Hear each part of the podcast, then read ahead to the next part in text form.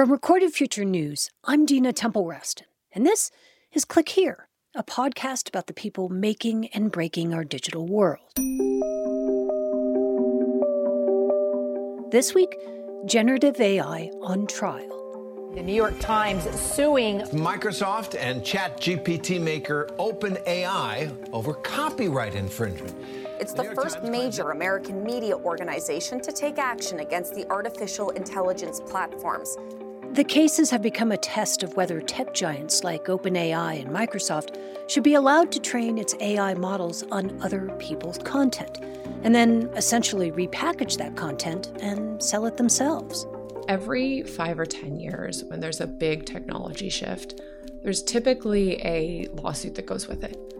And while the New York Times lawsuit is the one that's getting most of the headlines, there are a roster of other suits that don't just relate to generative AI training on text, but on art and music compositions as well. The lawsuits are seeking to answer a fundamental question about generative AI What do human creators own?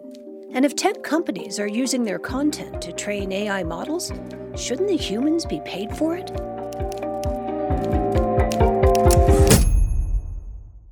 And our story begins not in New York, but in Nashville, Tennessee, with an artist and illustrator named Kelly McKernan.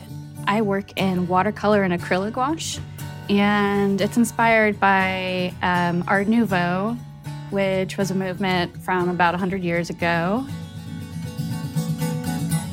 Kelly, who uses the pronoun they, specializes in a kind of magical realism. Their paintings remind me of old Grateful Dead albums like American Beauty or Anthem of the Sun. But instead of skulls and skeletons and flowers, Kelly uses the female form woven into intricate patterns and beautiful colors. Most of my work is um, kind of an extension of myself. They're self portraits, even if they're not my face.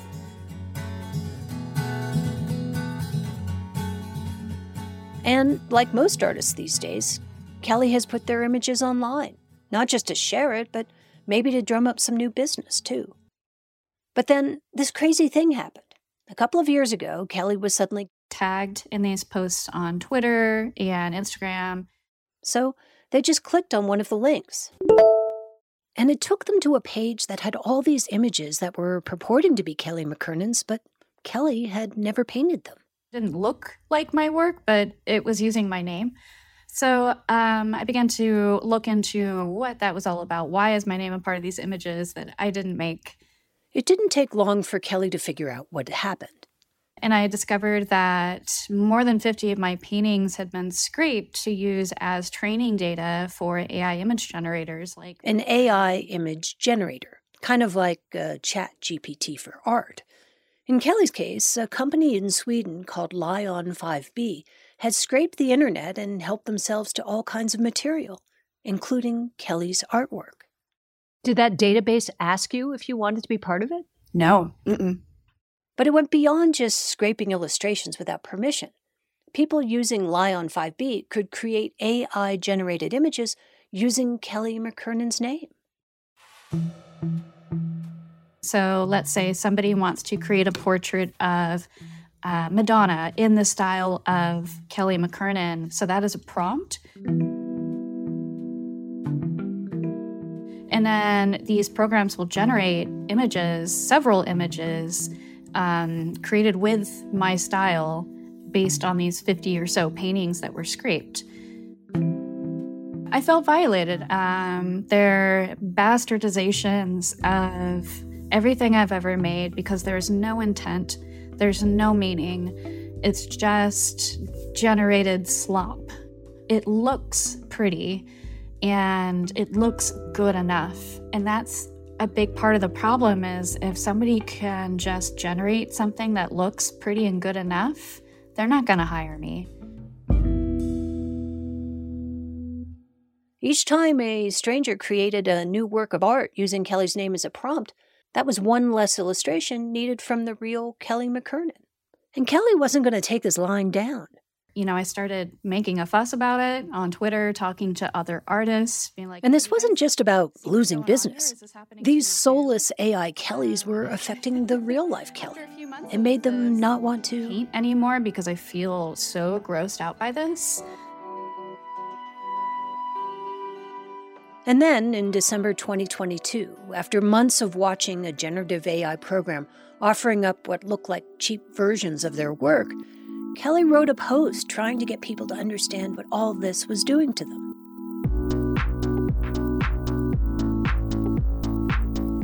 It basically was me being like, "Hey, I'm I'm a small artist. I'm a I'm a single mom, but this is really not okay with me. This is, you know, affecting my work, affecting my career.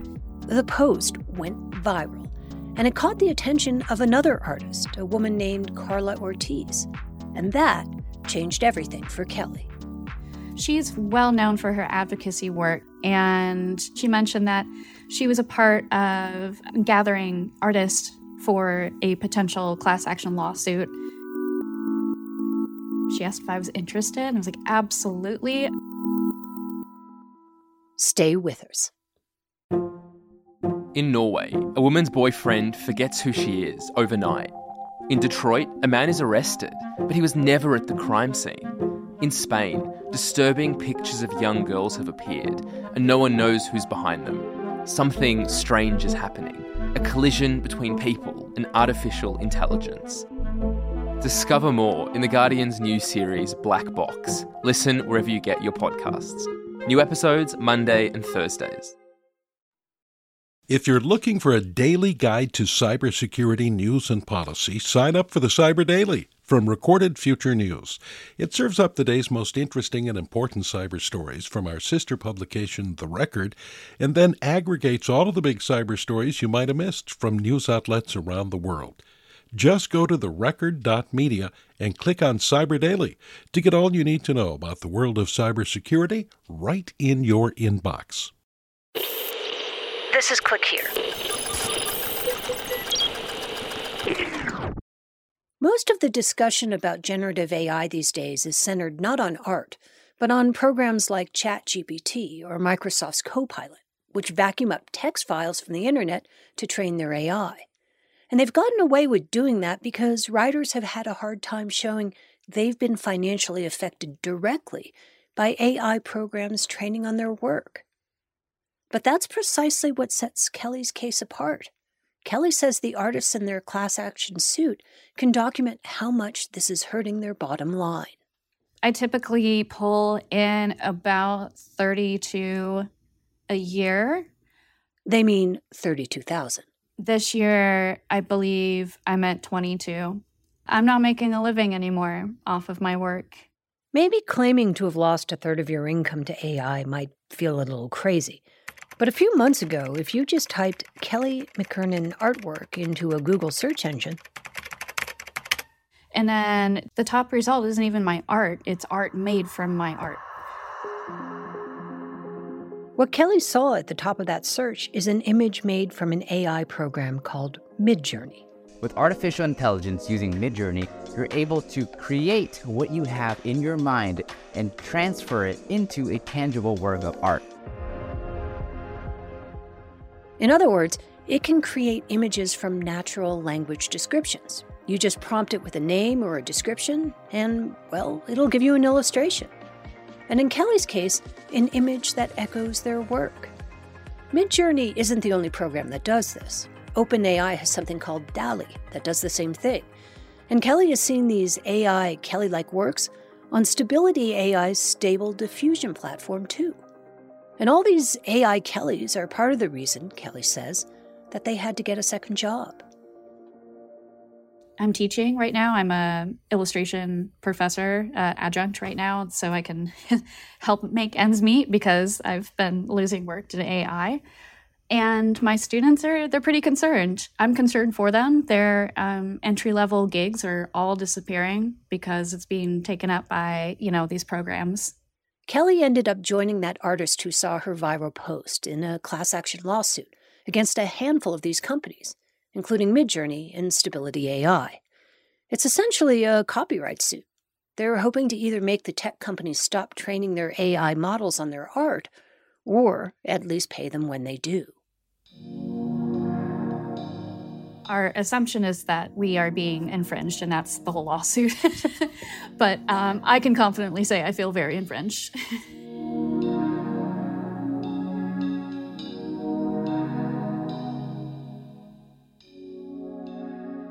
A San Francisco federal judge assigned to the case last year voiced some doubt about whether a style can be protected by copyright.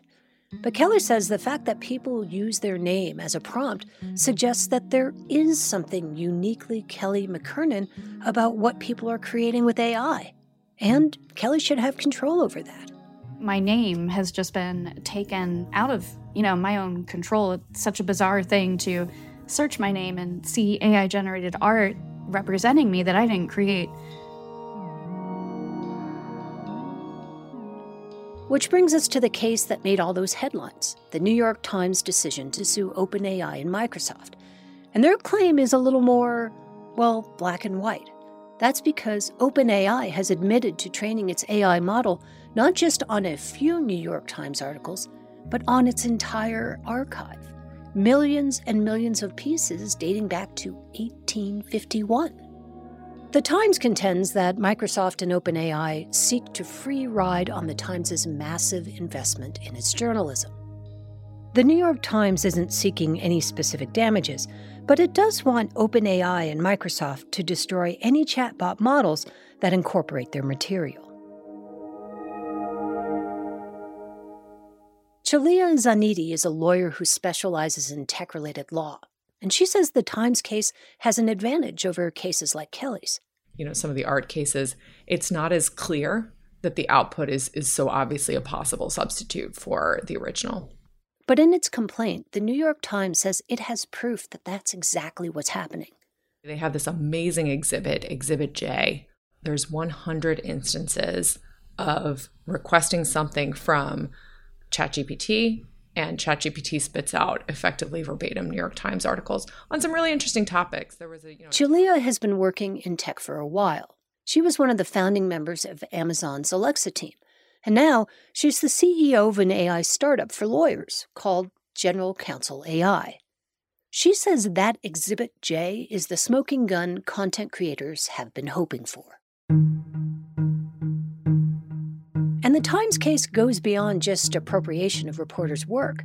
They claim AI is causing reputational damage as well by attributing things to the paper that the AI model is just making up. If you ask uh, ChatGPT, you know, what the New York Times says about orange juice causing lymphoma, it will actually give you a, a response and, and say, a wrong response, known in AI circles as a hallucination. ChatGPT confidently responds. New York Times published an article on Jan 10, 2020 titled Study Finds Link Between Orange Juice and Lymphoma. Of course, this is, this is all completely false. It's, it's, it's generated from whole cloth. AI's hallucinations aren't just an unfortunate glitch, the Times argues. It's harming the Gray Lady's brand. Microsoft and OpenAI didn't respond to our request for comment. The case is expected to go to trial in 2026. And Chalia says it isn't clear how it'll turn out. It's not a slam dunk on either side. I would say, you know, possible outcomes include saying, okay, it's fair use if you have certain protections against the sort of the verbatim spitbacks. Or they might work out a licensing agreement, or Congress could step in. In fact, Congress already has. Uh, this is our second hearing in as many months on the intersection of artificial intelligence and intellectual property law and policy. Uh, but you- Chalia says all this focus on copyright isn't going to spell the end of AI. This technology is too useful and the genie is too much out of the bottle for it to be, you know, enjoined or in any way stopped. AI's got something to say. When we come back, the tech company's fair use argument and how ordinary people are finding extraordinary ways to strike back. These digital minds, they're making the headlines, creating new sounds and rhymes in a world where tech Stay with us. What if someone you love asks you to help them die? What would you say? This is the powerful question at the heart of the ultimate choice.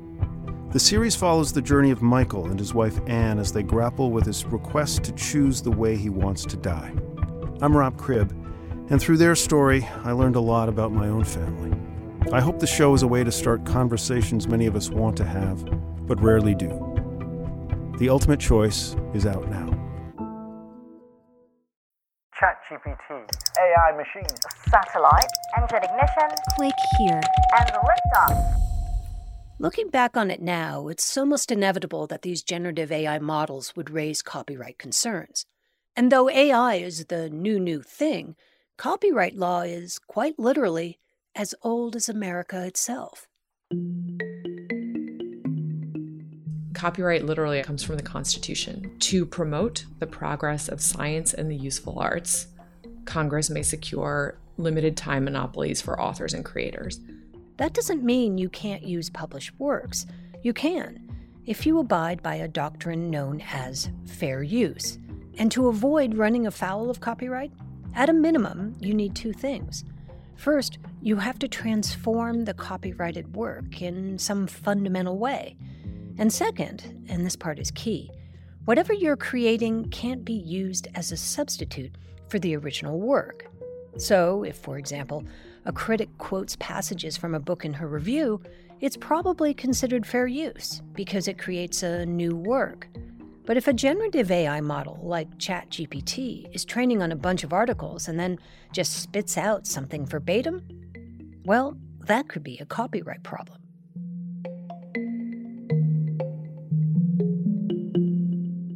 When generative AI first sort of came on the scene, did you think that there was going to be a problem with copyright? I would say yes, um, only because a vast amount of data that, in this case, GPT is trained on, I think it's equivalent to 65 libraries of Congress. 65 libraries of Congress. Think about how much that is. And how could you ask permission for all of that? That may be why AI companies decided to ask for forgiveness instead. The sheer volume of data they needed to train their AI would make getting permission pretty hard. So instead, they're helping themselves to troves of information under the belief that they are, in the words of the Constitution, using it to promote the progress of science and useful arts.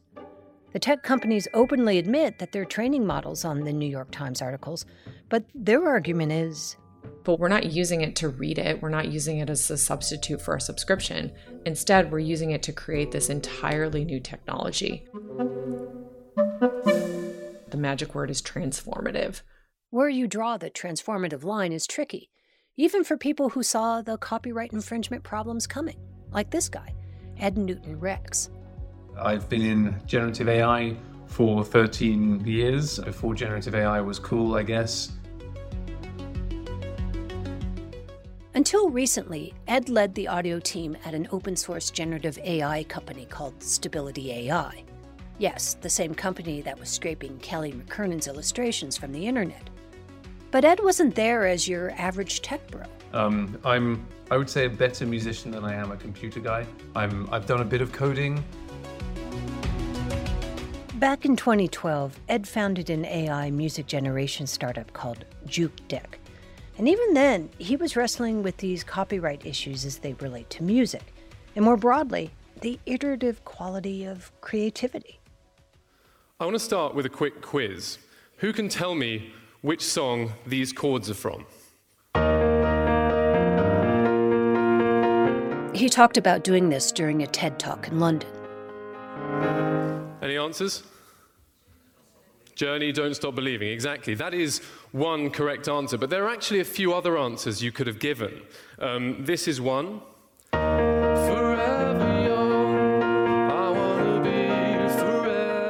What he's pointing out here is that human creativity doesn't just appear out of thin air. It's iterative in a way that's not dissimilar from AI. The same chords can be used to make many songs.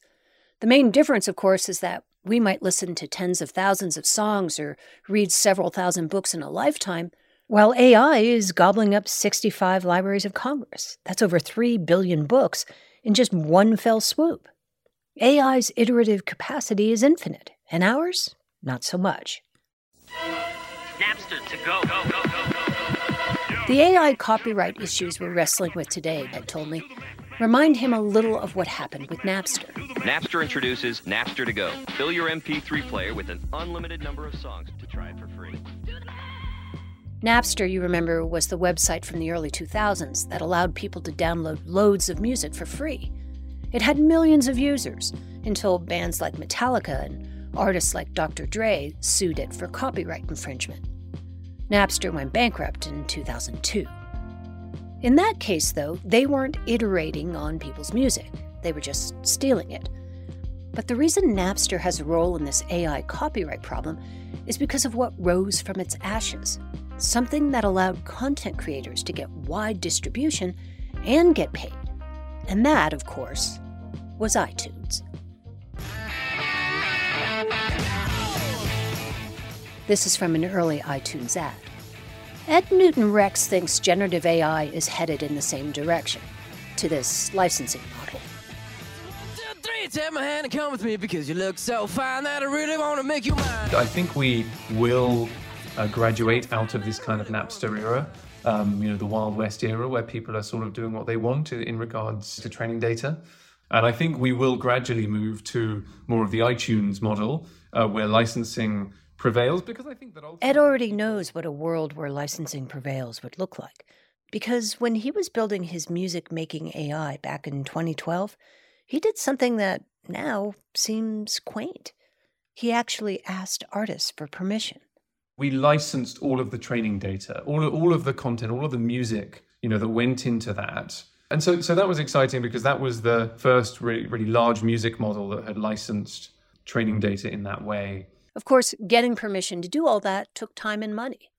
But Ed, you might recall, is a musician.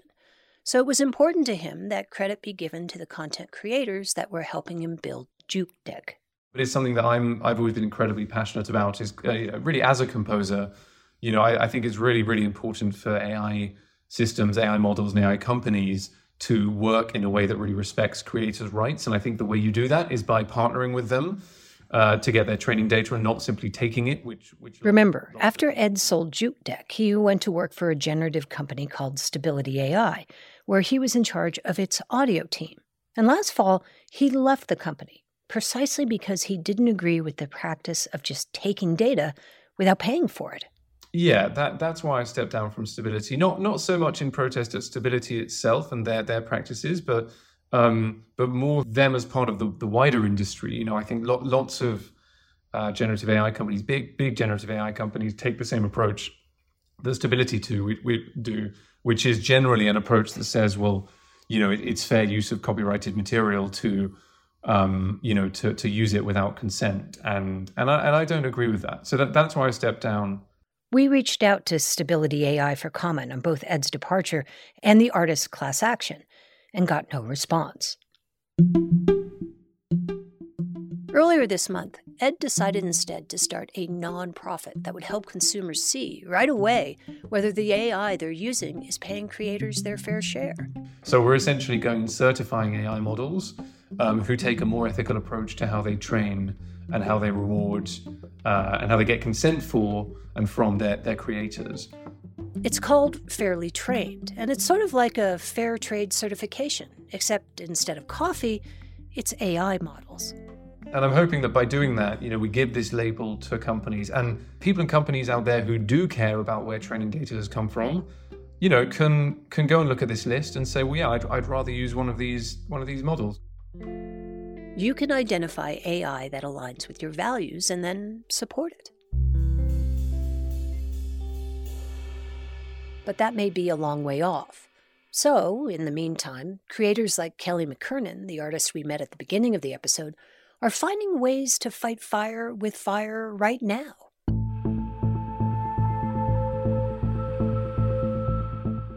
They're starting to incorporate something called data poisoning into their work. They're tweaking the pixels in an image in a way that humans can't see, but confuses a generative AI model.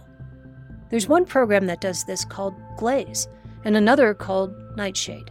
I actually have a piece in their lab right now that I just finished um, that they are adding Nightshade to. I'm very excited to be one of the first artists to get to use it. They essentially trick the AI into seeing something that isn't really there a kind of electronic mirage, a kind of watermark on steroids. In other words, using tech to fight tech until the humans figure out how to get this right.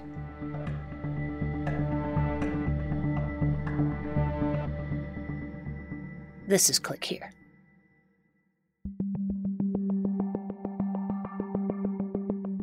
Here are some of the top cyber and intelligence stories of the past week.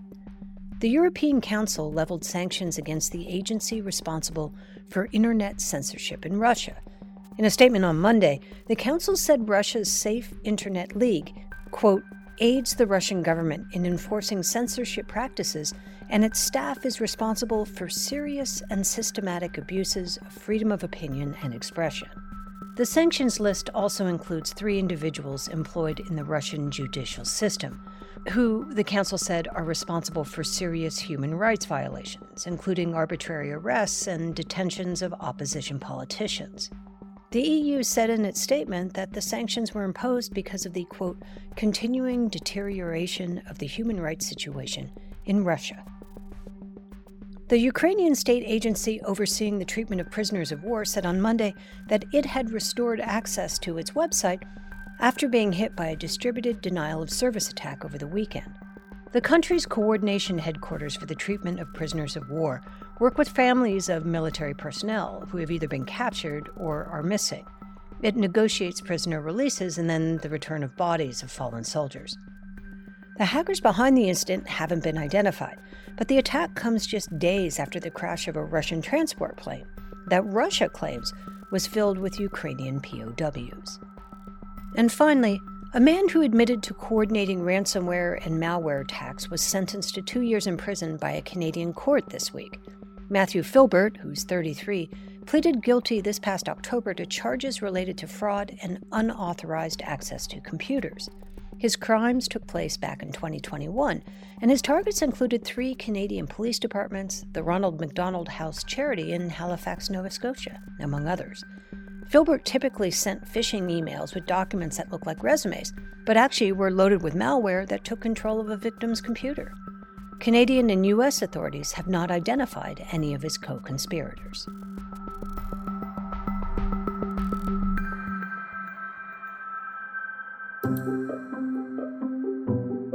Click Here is a production of Recorded Future News. Dina Temple Raston is the host and managing editor of the show. Sean Powers and me, Jade Abdul Malik, produce it. Karen Duffin and Lou Olkowski are our editors, and Lucas Riley is our staff writer. Darren Ankrum does our fact checking. Ben Livingston composed the theme music and other original music you heard. We also use music from Blue Dot Sessions. Megan Goff is our staff illustrator. That's it for this week. We'll be back on Tuesday. Looking for more of the cybersecurity and intelligence coverage you get on Click Here? Then check out our sister publication, The Record, from Recorded Future News. You'll get breaking cyber news from reporters in New York, Washington, London, and Kiev, among others. And you'll see for yourself why it attracts hundreds of thousands of page views every month. Just go to therecord.media.